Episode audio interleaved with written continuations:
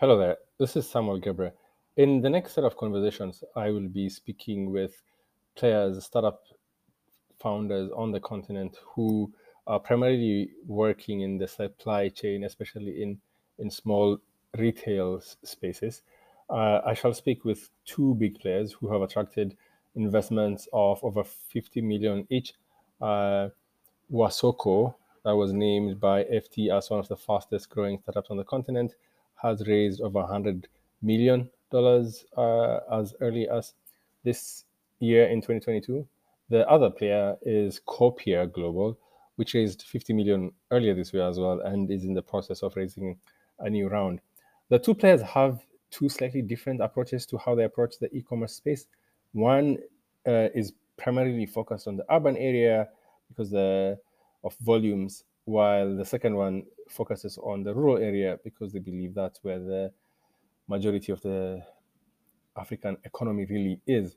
The conversation is not going to be just about the, the work they do, but also will focus on talent and how regulations affect the affect where the companies are headquartered uh, and the potential for, for growth in, in, in the coming years.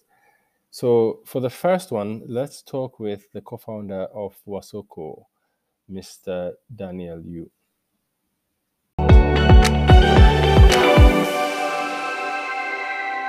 Absolutely no. It's been a very busy year. Lots of exciting things happening. Uh, of course, uh, you know, Wasoko has uh, continued to grow uh, during this time. Uh, you know, I think despite uh, some of the slowdown in uh, global tech markets. Otherwise, we successfully expanded um, to the the new markets um, in uh, in uh, Francophone West Africa, uh, into Cote d'Ivoire, as well as Senegal. Those have actually uh, grown quite quite well, um, and we're very excited about the the potential there. Um, we're even planning a, a, few additional country launches, um, you know, as we speak. So um, you know, definitely no slowdown on the on the Wasoko side. Um, I think uh, you know one of the the areas where we've also definitely you know continue to grow as well, and this is maybe a little bit against the trend is is you know in terms of hiring and and and the team. So we've continued to hire um, quite quite a number of people, um, especially on the on the tech side. Um, and I think that actually gets to uh, some of these interesting initiatives um, that that we've been working on um, and uh, explains where I am today, which is in uh, uh, sunny sunny Zanzibar. Um, and um, you know, I think as we um, have been kind of coming out of the pandemic, one of the things that I've I've been really um, focused on, and this is once again, I think a little bit against the grain uh, to some degree, is you know recognizing that while uh, remote work has um, significant benefits in terms of the additional flexibility, um, there are also drawbacks and, and, and, and there are challenges with it. I think especially when it comes to building an innovative uh, tech company, especially um, on, a, on a continent you know, as, as diverse and large as Africa, um, not having your tech people on the ground with users um, seeing the challenges and uh, and and responding to that with new ideas, with new products um, day to day is actually a big big um, uh, drawback. And so for for us, um, this is a this is something that I actually identified a few months back, and I started thinking about you know how can we um, you know really tackle this this this particular challenge, and um, you know we um, just kind of organically through the pandemic uh, ended up with um, uh, tech uh, workers uh, all over the place. Um, you know, we um, uh, had our, our, kind of core uh, team of engineers and product managers in Kenya um, that, that, that we've always had, but we ended up actually um, bringing on a, a, number of people in India as well, and then uh, even uh, in Europe and a few other places, just you know through the uh, um, uh, the, the, the kind of remote working environment. Um, but uh, but as I said, you know, I, I recognize some of the challenges with that setup, and um, I started thinking about you know if there potentially could be an opportunity um, to uh, uh, kind of uh, reverse that trend and actually open um, a global tech office where we could bring together as many of these people as possible in a location that would actually um, be supportive of, uh, um, of, uh, of, that type of hub uh, being set up uh, to, to, to facilitate the, um, the collaboration uh, and, uh, and, and, and the tech development. And this, this was a very interesting process because I think um, we, you know, recognized, um, you know, some of the challenges in our existing markets with trying to make this happen. So, you know, I think, um, and by no means is this unique, but um, you know, it it is just uh, astounding to me um, the kind of restrictions that uh, African countries place on each other when it comes to getting visas and um, uh, you know issuing work permits and, and and stuff like that. And so you're trying to build a Pan African company where you're bringing together talent from across the continent, but you know the country where you're based you know doesn't want to give visas to those guys and you know you try to go somewhere else and they don't give visas there. And I think, you know, if you look at the major markets, this is a, a challenge in, in all of them from, from what I've seen, you know, Nigeria, Kenya, South Africa. And to me, this is this is a insane situation because you have um, you know definitely not enough tech workers in any of these markets you know to meet the the demand from the the local startups and tech companies that are there.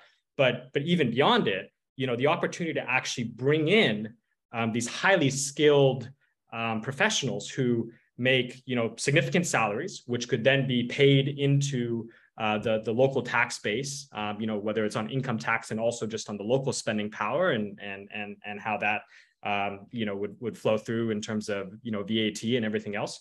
But then also the the the ability to actually then you know transfer and learn from each other um, in terms of having you know world class professionals you know working alongside the local tech workers um, you know that's a huge opportunity to, to build up the local base as well but i think the, the final thing that that uh, you know just makes this uh, whole system you know just just basically meaningless is that you know in the remote working environment right i can hire the engineer sitting in india sitting in germany sitting in us wherever and they can work for Wasoko or whatever company. So it's not like, you know, I think that the traditional old school mindset is, ah, if you if you bring uh, uh, this worker in to Nigeria or to Kenya, you're, you're taking a job from a Kenyan or Nigerian. It's like, no, they're already working for us. Like they, they, they already work for us, right? So, so in fact, the, the, the, the, the only, you know, impact is upside for you as a government, because now instead of them paying, you know, their income tax to, to India or to Germany, they can now pay it to Kenya or they can pay it to Nigeria or whoever else. And also, as I said, the benefit to having that highly skilled person now locally working alongside um, you know the the other local talent.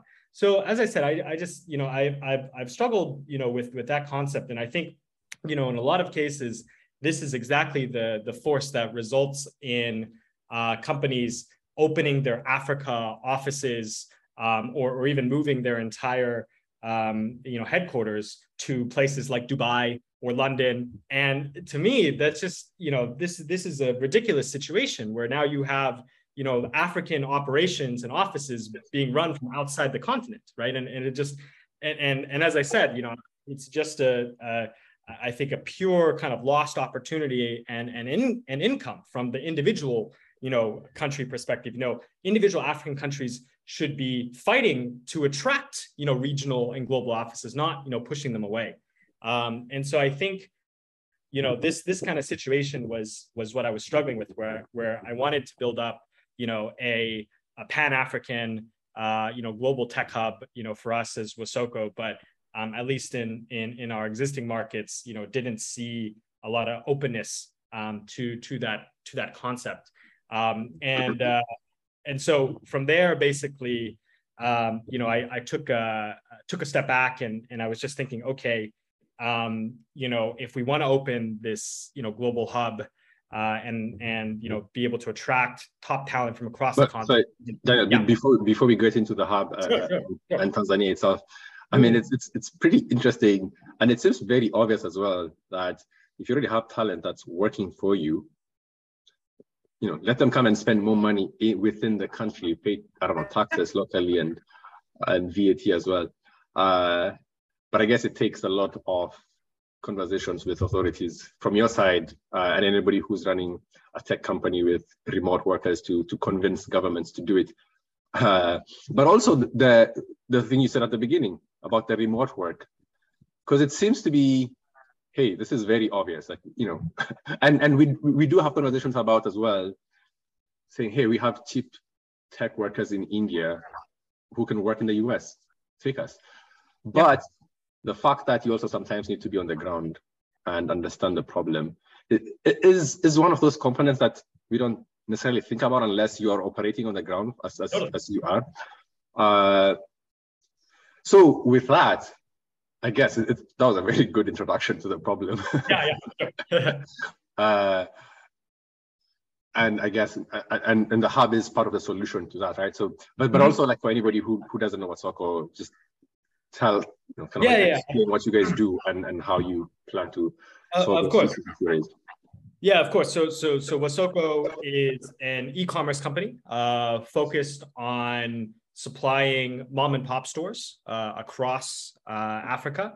And so basically, what we do is help them to order and restock for all the goods that they sell in their store, um, things like rice, soap, toilet paper, you name it, um, as well as also provide them with access to financing um, through specifically uh, order now, pay later um, uh, uh, options as well uh, to help them grow and, and address the working capital uh, challenges that uh, that many of them have. So right now, uh, Wasoko is active across six countries: um, Kenya, Tanzania, Rwanda, Uganda, Cote d'Ivoire, and Senegal, um, and supplies over seventy-five thousand um, mom and pop stores across across these markets.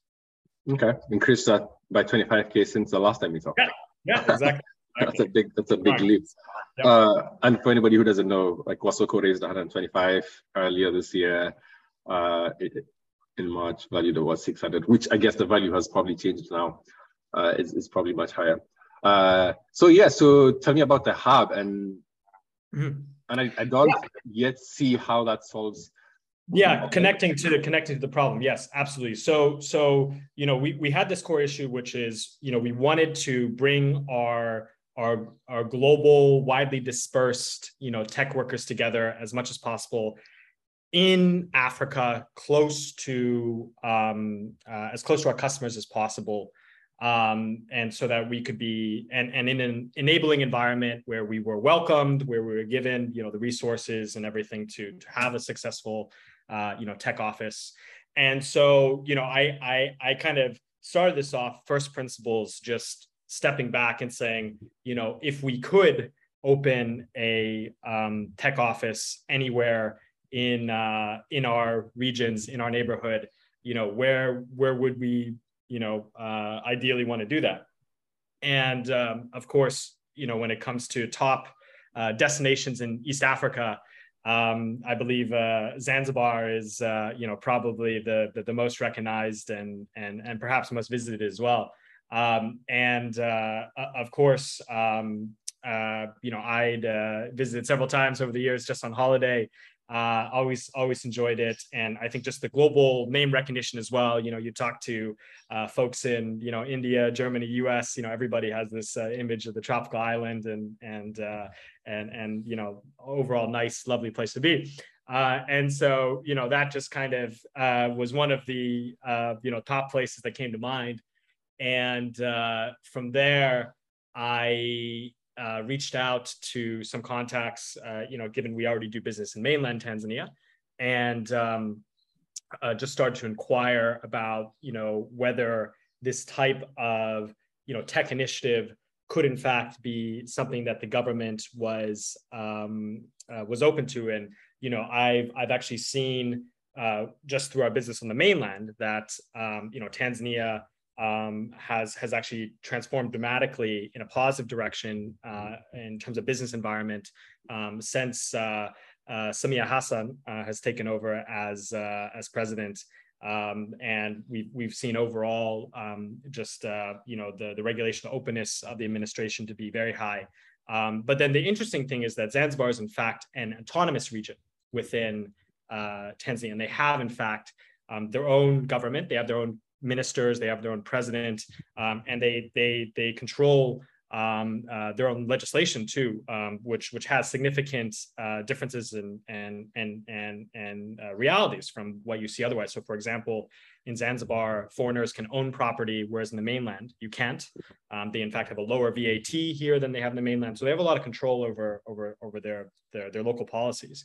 Um, and uh, so after after speaking to some contacts, I was um, able to be connected um, uh, in fact, directly uh, to the to the minister, uh, the Minister of Investment and Economic Development in Zanzibar, um, uh, to to to kind of you know discuss uh, what what we were looking to do, um, and in fact, um, the reception was immediately um, very positive. Um, the interesting thing is that Zanzibar had already seen an influx of digital nomads over the COVID period um, many people, especially from Europe, uh, who came down to uh, you know escape the the cold and the, the lockdown uh, winters and you know work remotely from you know a beautiful uh, sunny environment. Um, and that was actually something the government had recognized um, as being a huge positive because at that time many other tourists the mainstream tourists were not coming through but these digital nomads were coming they were staying you know for more extended periods um, and that was actually a big boost to the economy uh, when it was otherwise, um, you know, quite uh, quite limited on the tourism side. Um, and so, you know, when when I uh, initially discussed with the minister that, hey, we want to actually, you know, build out, uh, uh, you know, a, a, permanent, you know, kind of tech center to to to to bring in, you know, as uh, and relocate as many as our workers as possible. Um, he he immediately understood um, the potential of of what we were doing. Um, I think I think what was also exciting was just to see, uh, you know, he's uh, uh, the minister uh, uh, uh, Mudrick Soraga is, I think, a very progressive, open-minded gentleman. You know, he's he's young, I believe, only 37. you know, went to school in the states, and so I think he he understands, you know, what the what the kind of digital world is and the opportunity with it. Um, and yeah, you know, after kind of laying out the points of look, you know, this is a huge economic opportunity, and and uh, he shared actually as well that the, the government of Zanzibar has in fact uh, this uh, this this kind of uh, long-term economic plan uh, called the Blue Economy, which is basically all about how how can they diversify um, and add in new industries in addition to tourism, um, while still maintaining and protecting, obviously, you know, the, the, the beautiful you know island environment. And you know, the, the whole idea is what are the kind of low footprint um, uh, industries that can be built up and in fact, you know, ICT was already, uh, you know, part of that um, part of that plan. Um, uh, just hadn't necessarily been fleshed out, and, and, the right partners hadn't come along. And so, um, you know, with with us kind of coming through with with our own idea, I didn't even know about you know this this this um, uh, uh, kind of uh, master plan previously. Um, it was kind of a perfect fit. And uh, what we realized is that you know now is a, a, huge opportunity to actually kind of formalize something to specifically drive that because you know as i said you know zanzibar needs to diversify away from tourism um, and they, they need to have they need to find some of these other industries that can thrive in you know an island environment where you don't have you know a huge amount of space. And you know tech uh, is perfect for that in the sense that you know as long as you know we have some desks and internet access you know we're good to go. Um, and so what, what we've ended up um, uh, finalizing on uh, with the government uh, is uh, an official Silicon Zanzibar uh, initiative, um, whereby um, uh, we will be, in fact, officially inviting um, tech companies from across the continent, um, as well as you know even beyond, who, who are looking to, to, to do business on it, um, to relocate to Zanzibar um, and uh, as part of that, uh, be able to receive, um, you know, all the work visas uh, for their people that are needed um, to, to, to bring their teams here, um, as well as other incentives that already exist under um, the free economic uh, zone programs they have, including um, a 10-year uh, corporate tax holiday for, for, for companies um, uh, and a range of other benefits, um, uh, along with, I think, kind of longer term support to uh, potentially develop policies and legislation um, that, that are specifically aimed at uh, uh, at tech companies um, as well. Um, so I think yeah, this is a, a super exciting uh, initiative. And, and as I said, you know, if you look at um, all the other tech ecosystems in in you know the other kind of major tech markets right now in Africa, be it you know Nigeria, Kenya, South Africa, I think uh, you could uh, say that those tech ecosystems exist despite their governments. Uh, you know, in most cases, I think uh, there's been a, a lot of um, you know active uh, you know interference and, and and opposition, and I think what's super exciting to me and the reason why I myself have personally moved uh, to Zanzibar already, along with the majority of uh, my tech team, um, is because we we see the potential of having a positive uh, enabling environment and partnership with the government to actually you know create a uh, um, uh, an African you know hub for tech where we know that you know we'll be able to uh, experiment and, and, and try new products and be able to work hand in hand with them um, to, to develop out services that we can then you know export to the rest of our other markets um, a, as a pan-African company. I mean, that's pretty interesting. It's not something I would have expected uh, Zanzibar, you know, the paradise on the East Coast to be kind of the home of where Africa's tech would be. Uh, I mean, I'm, I'm slightly jealous that I'm not in, in sunny Zanzibar right now. hey, you're welcome at anytime. Anytime. Uh, in terms of uh, like two kind of two questions on that. In terms of like the cost for you uh, hmm. moving people to Zanzibar, does it make sense to have uh, to have that hub? And then kind of like secondly, who else is you know who else are you talking to on the continent that is seeing this and saying, hey, this actually makes sense. I'm gonna move my people yeah. to Zanzibar as well. Who's following you? Yeah. So, so um, you know, in in terms of the you know the economics of it, you know, I mentioned um, uh, at the beginning of the call this pain point around just the the the productivity or the uh, the the the struggles with you know really innovating and and collaborating um, to develop new product and technology you know with the remote working structure. And you know we've we've had um, you know, myself and um, the majority of the tech team down here for um, over a month now. And what's really interesting is we've been measuring the the productivity of um, our people in person, you know, here um, versus you know what it was before with the same people um, in the in the kind of remote environment. And uh, we've actually seen a a difference of close to three x in the hmm. productivity. So we're, we're talking a, a nearly 200% increase in productivity. If you just look at, you know, number of features developed and speed and all that, it's it's just remarkable. Um, and so I think I think so Elon it, Musk is right about Elon Musk is right about you know pushing his people to go back to the yeah, office. I, I, yeah, hundred percent. You know, I, I don't agree with everything he says, but but I I do think that when it comes to you know getting work done and and just being able to work through problems as well as specifically come up with new ideas and quickly implement them there is there is no replacement for being in a room with a whiteboard and just you know figuring it out. And i think that that's what we've seen especially you know you and you can just break it down right? If, if you're if you're running a tech team and right now your process for developing a new idea is okay i have i have a i have a concept let me schedule a zoom call. Maybe it takes two three days just to get all the right people uh, coordinated on their calendars for the call. You do the call you explain the, the the initial idea. People say okay here's some other things we need to figure out. Okay everybody you know go back for a week think about it come back with more details. Okay next week you come back. You you you have the general outline now. Okay fine we're agreed good. Let's now hand it over to the developers. And then the developers you know they have their sprint cycle every two weeks. So maybe you have to wait another week or so from the done. And then like literally it's three, four weeks before the thing actually gets built. Whereas like, you know, we've been able to run, you know, hackathons and these kinds of things here where it's like, we just literally have, you know, all the right people in the room. We figure out what's the what's the problem, what's the thing that needs to be built, all the details, and like boom, it gets coded done in 24 hours. And it's like this kind of thing is just not possible in the remote work environment.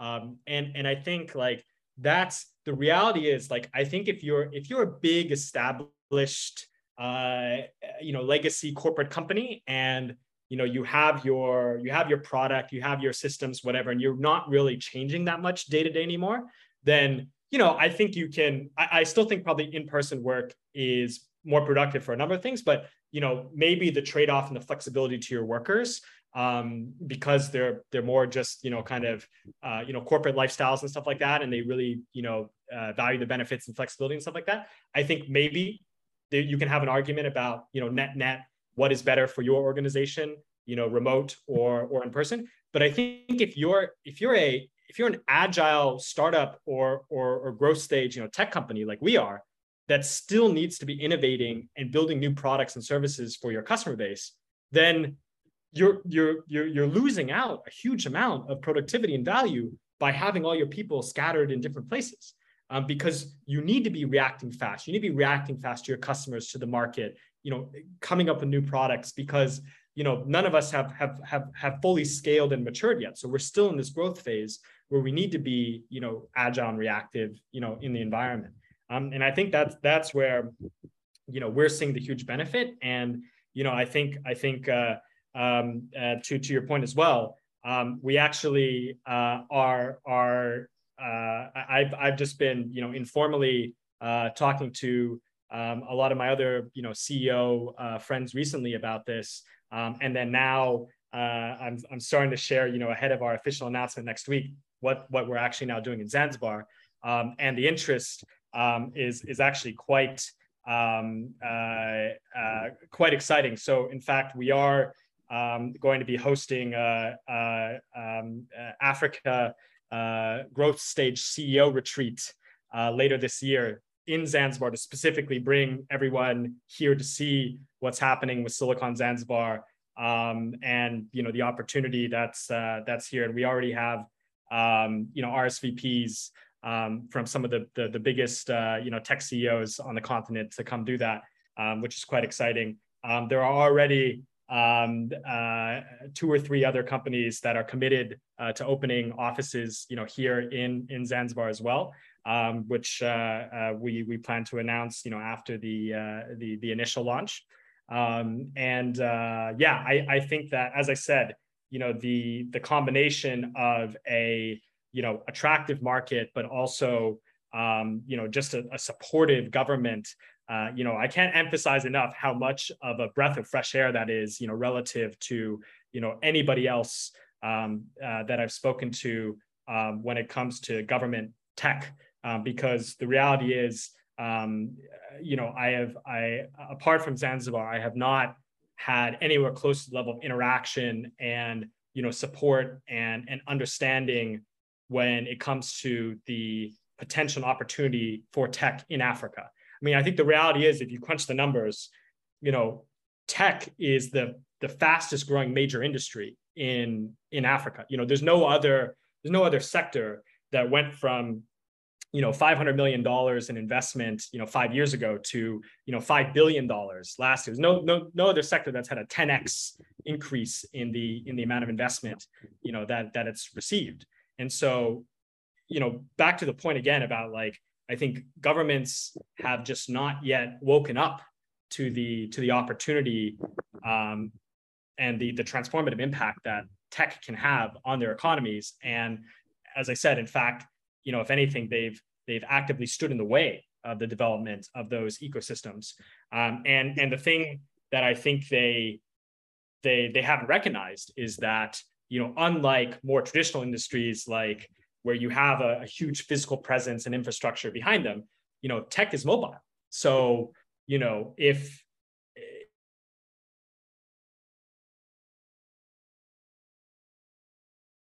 uh, you know um, uh, you're not providing the right policy environment for us to be you know working and innovating in your country then you know where I, I think you know the, the prudent thing to do as a as a tech leader is to consider are there other locations that you know can be more supportive you know for building out the the talent and and and um, and and and the tech base uh, that you need to um, you know as a as a pan African business. I mean, so yeah.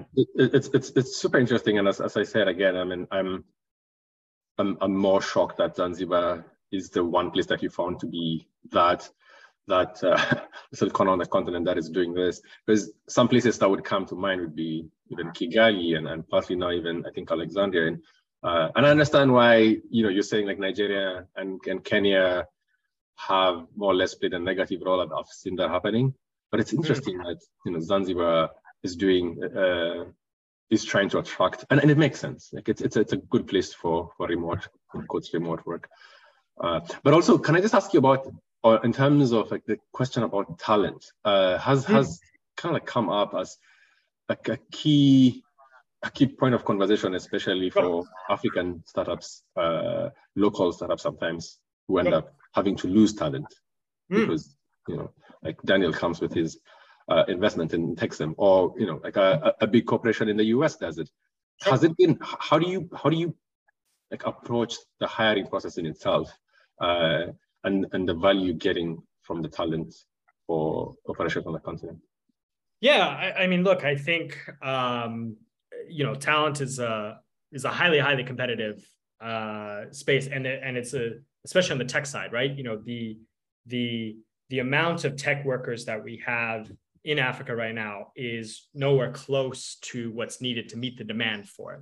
So, kind of by definition, you know, we need to be looking outside as well and actually bringing people to the continent, um, which is quite exciting because I think this is the one this is one area where uh, you know, instead of having a brain drain, theoretically, we can have actually a brain boost uh, in terms of, you know, bringing, you know, highly talented, highly skilled professionals, you know, in. And as I said, I think that's that's a net benefit overall to the ecosystem because, you know, guys locally who otherwise, you know, might not have had the experience to work alongside, you know, world class engineer or something like that, you know, now get that exposure to do so. Um, I think at the same time, right, you know, uh, uh, you know, we also we do need to still fight and push back against some of the brain drain where it's like you have you know engineers developers who you know are uh, taking jobs you know in the us or canada or whatever or even kind of you know what what i like to call the virtual brain drain right? Which is like they take jobs with microsoft you know for example nairobi. Um, so they haven't physically moved but you know in terms of the actual work and the the tech that they're building it's not actually for the continent right? You have somebody who's working on you know, uh, uh, you know, adjusting the button of of of you know the next version of Excel. Uh, you know, and this this is a, a, a, brilliant engineer who could be, you know, instead building something transformative, you know, in Kenya uh, to actually help the Kenyan people, right? But he or she instead is, you know, doing some, you know, small uh, adjustment that's mostly going to benefit, uh, you know, bankers in the U.S. or something like that. So, so I think, you know, that that's that's where I think there's an opportunity to, if we could really improve the working environment for tech workers in Africa so that, you know, they they they they feel welcomed and, and in fact tech workers globally feel also welcomed and invited to come to Africa. Then, you know, from a from a from a, a company, you know, and and just African tech ecosystem development perspective, you know the sky's the limit obviously given the amount of investment that's coming in the the, the sheer amount of of, uh, of opportunities that still remain you know there's still even even though tech investment in africa has grown tremendously it's still a very small fraction of the overall global tech investment right? Um, and so you know i think uh, you know the most limited resource you know that that any you know tech ceo in africa will tell you right now is on the talent side. We need more talent. We need more people coming in. You know we want to hire. We're, we're, we're not finding enough um, especially on the tech side. And, and that's where, you know, I want to see where we can level up and, and, and, and, and increase that quality as quickly as possible, you know, with the right uh, environment to do so. Yeah. And that, that's, by the way, I mean, that's where I think a place like Zanzibar is super um, attractive and, and because it has the global name recognition already, you know, we can, we can, we can talk to developers, you know, in Germany, uh, you know, in India, in the US, but also, you know, in Nigeria and in Morocco or wherever else and say, hey, like, you know, why do you want to stay in Lagos where you have these, you know, special forces police who are like, you know, shaking you down and, you know, stealing your laptops and accusing you of being, you know, a, a digital uh, thief, you know, when you can just like come actually focus in a place that you know is is open and friendly and and and wants you here you know as a tech worker right? Um, so I think I think these are the kinds of things that um, you know if we have at least one place in Africa that can really lead the way in doing this, then you know my my hope is that you know every country across africa adopts these policies that zanzibar has because i mean that that's fundamentally what's going to really transform things. And, and you want to have that that competition to attract and, and, build out as enabling a tech environment as possible. Um, but you know you have to get started somewhere. And i think as i said you know zanzibar for all these reasons of being you know a an island economy you know with limited other you know economic industries that they can really focus on you know is leading the way here um, but I think that they're doing it in a very, um, uh, very smart and very prudent manner, um, and especially you know in partnership with um, you know a company like Wasoko, which is you know the largest company uh, in East Africa, largest tech company in East Africa, you know the fastest growing company in Africa overall. Uh, you know this this you know partnership I think just uh, makes a lot of sense for all those reasons. Just for me to have a kind of like an understanding of what the, the hub in terms of like its size, you know, you know, how many, how much investment is going into it, and how many people will be able to accommodate? To have yeah. a, a, visual of it, can you just explain that? Yeah, so I mean, so far we've uh, we've committed to uh, investing um, uh, ten million dollars here um, uh, and uh, uh, building this up to being um, over 500 people just on the Wasoko side. Um, of course, that'll take place, you know, over a few years. Um, but uh, yeah, and that's just us as Wasoko. Um, I, I, believe that um, you know over uh, over time and even quite soon, you know, we'll be attracting hopefully many many more companies to come here as well, set up bases and and be investing. And as I said, for an island economy like uh, Zanzibar, I think that'll have an enormous impact. Yeah. Uh, I mean, I want to ask you about kind of like the funding environment overall for the continent and, and also specific questions to you. But I, I want us to go just for like a, a moment, go back to the like the nitty gritties of running an e-commerce platform. And I, I, just want to get your, your views on, on how you approach uh, running an e-commerce platform on, on the continent. Uh, yep. Kind of like, are you looking at it like an, an overall integration of the whole from bottom up? You want to own everything? You want to run everything? Are you rural? Are you mm-hmm. urban? Yeah. Uh, what is? How do you approach that? Sure. that sure. So um, you know, Wasoko is a uh, fully integrated uh, operating model. Um, so we have our own logistics, we have our own warehousing, um, and uh, we do you know our own direct procurement from the manufacturers um, to get the goods. Uh, in terms of our our focus environment it is urban um, uh, or you know kind of uh, uh, urban and uh, know, peri-urban a bit you know, to get out um, within the routes but you know generally speaking say you know within um, you know 40 50 kilometers of you know, city centers and the, the reason for that is because of um, the required productivity on the delivery economics, right? If you're delivering to, uh, you know, shops in the village, but it takes you, you know, three hours to get to the village and you're only delivering to two shops there, and then you have to drive, you know, all the way back, you know, that's, that's a whole truck, a whole vehicle that's held up the whole day. Um, and you're not getting, you know, the, the, the, um, the productivity that you need on that. You know, for us, um, right now, you know, the average uh, uh, average vehicle is delivering, you know, over 30 orders a day. Um, so in order to get that kind of productivity, you need to have the density uh, of, of shops in the urban area. Um, and I think just in terms of um, you know just the, the the the rapid urbanization of African cities overall, um, this is also clearly the place to focus, right? I mean, this is where incomes are rising the highest. This is where population is growing the fastest, um, and where you know informal retail is is the most present. Um, so that's uh, that's how we focus. And I think eh, you know to the to answer the, the question of like why do we have fully integrated operations versus you know kind of potentially the the quote unquote third party um, or asset light approach. Um, the, the the the answer is you know this this came out of necessity. Um, in fact, when we first came to market, you know my background is as a software developer, and and the initial idea was in fact to be a you know asset light um, you know software only platform only solution um, whereby shops would use our tech to place their orders, and then suppliers had basically a portal where they could see the orders come in and be able to go out and you know deliver them uh, themselves. Um, what we very quickly discovered, and this is you know we're talking um, you know over six years ago at this point, um, was that the on-demand distribution capacity of the suppliers or their distributors um, was simply not there.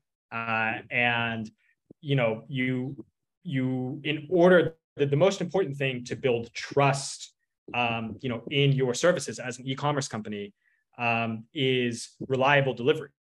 And if a customer orders products but they don't come, then that destroys you know your your your relationship with the customer and, and, and defeats the whole purpose the value proposition and you know you only have to mess that up once to basically you know um, lose the customer forever and i think what we realized is you know in this uh, environment where you know uh, these external parties you know be it a distributor or who else you know can simply not be trusted um, that the only way that we could ensure that you know 100% or 99.9% um, you know delivery uh, commitment is to do it ourselves. Um, and in fact uh, so so that that's why we went down that direction originally. Uh, but I would say, in fact, now um, this is our, our greatest advantage and our biggest moat because I don't know of any other uh, e-commerce or, or logistics company out there that has their vehicles doing you know 30 deliveries a day. Uh, you know this this is this is an enormous you know kind of amount of productivity and it takes a lot of you know good operations and tech to actually make that kind of um, uh, that kind of uh, uh, efficiency happen and for you know us the fact that we we we have done that you know we've you know fully mapped out where all of these mom and pop stores are. Um, you know we have the the algorithms and the the routing engine to be able to um, you know properly allocate and, and and do these kinds of deliveries. Um, i think is a huge advantage that anybody who you know um, comes in kind of quote unquote you know with a third party approach where they try to just kind of outsource the logistics and they say hey here are your deliveries. Like you know make sure that the stuff gets to these shops uh, I, I, just don't see them coming close to kind of our level of reliability um, uh, with our customers. And, kind of on the same question how in the six markets that you're in how does how do the margins kind of vary and where do you see opportunities? Yeah so i mean g- generally speaking um, you know our margins are higher in our more established markets um, which makes sense because you know we have bigger volumes there. We've had longer term relationships with those suppliers. Um, and so uh, you know we we we've been able to uh, you know negotiate uh, with them over time. Uh, newer markets are still ramping up, but we are seeing, you know, I think a kind of similar trajectory in terms of the margins, and so we expect um, that uh, um, that uh, you know we uh, will be seeing, um, you know, profitable economics there, uh, you know, in the long term as well. Um, and yeah, I mean, I think overall, um, you know, we are, um, you know, on track to to to have all, you know, of our of our operations um, you know, delivering orders profitably um, uh, within the next uh, 12 months, actually. So uh, we're in a very good place um, uh, overall, you know, as a, as a business.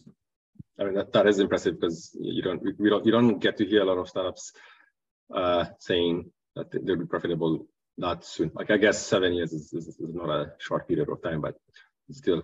Uh, yeah. And to then, clarify, clarify that that'll be profitable at the country level, not profitable at the full group level. And the distinction there is basically that um, at the group level, we'll still be investing in our engineers and more of these tech guys and, and management stuff like that. Um, but at the operating level, you know, the the idea um, or the, the, the target is to be profitable, um, you know, by the uh, by the end of 2023. Okay, and then lastly, are you back in the market raising again? Uh, and with that, kind of like let's talk about the, the whole Africa hmm. space. Yeah, yeah. So, um, you know, in, in terms of, uh, uh, you know, currently we're uh, uh, uh very much still doing fine uh, in terms of our, our, our cash balance.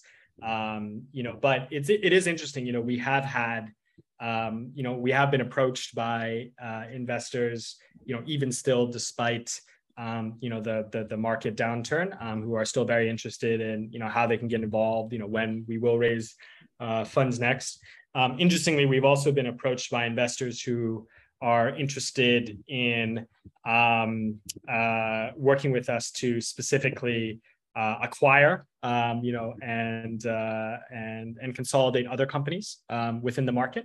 Um, so I think, what, what do you, know, so so basically, um, you know, they're uh, you know, Wasoko is now, you know, one of the largest tech companies, you know, on the continent. Um, you know, certainly in our space, you know, kind of e-commerce. Um, uh, you know, apart from uh, Jumia, which I think is is more of a, uh, you know, uh, uh, plateaued and and uh, you know not really seeing you know much growth um, day to day. Um, you know, where we're I think kind of very representative of what I think is is you know the new wave of e-commerce and really the mass market e-commerce if you could say that which is you know i think b2b um, reaching the mom and pop store which is where you know over 90% of all goods in africa are are, are bought and sold. Um, you know this is really how you reach um, the mass market as opposed to you know the b2c approach um, and so um, you know for us as uh, you know the market leader in in that space um, you know i think there's a lot of interest in how uh, our company can um, uh, potentially consolidate, acquire other players both within our vertical. Um, so other folks who might be doing B2B in different markets, but then also um, adjacent services. So other companies that might be offering tools or services that are serving these mom and pop stores as well, um, and could potentially be um, combined with with our current offering. Um, and so I think there there are a lot of investors who um, you know, are very interested in these types of um, consolidations, these kind of you know mergers or I mean acquisitions um, that can kind of create an even more dominant player within the market. Um, and you know they see the kind of clear value creation in that type of um, uh, that type of transaction, and that's uh, um, that that's something that uh, we I, have been uh, hearing or, or been uh, been solicited, I would say more and more about, uh, you know, people asking, hey, what are our plans to do this? You know, have you considered acquiring this company? You know, we'd be interested in, you know, giving you the funds, investing in you to then go acquire that type of company. So very, very interesting types of, of, um, of uh, conversations uh, like that that have been happening. Yeah, I think the, the consolidation and, and the M&A were expected to be the main topic for 2022. So Mm-hmm. I, I, guess you you're heading it, and yeah, unfortunately the the whole global space has shifted, so maybe it's not happening as much as we would expect it uh, to be happening. But uh, yeah, I mean, Daniel, I think that was a very a very insightful conversation, and I hope you enjoyed that conversation. There was a lot of interesting things that uh, Daniel said. In the next conversation, I'm going to be talking with Tracey Turner, the co-founder of Copia Global who is running the e-commerce platform in East Africa with plans to expand into West Africa as well. Seems to be that is the the trend.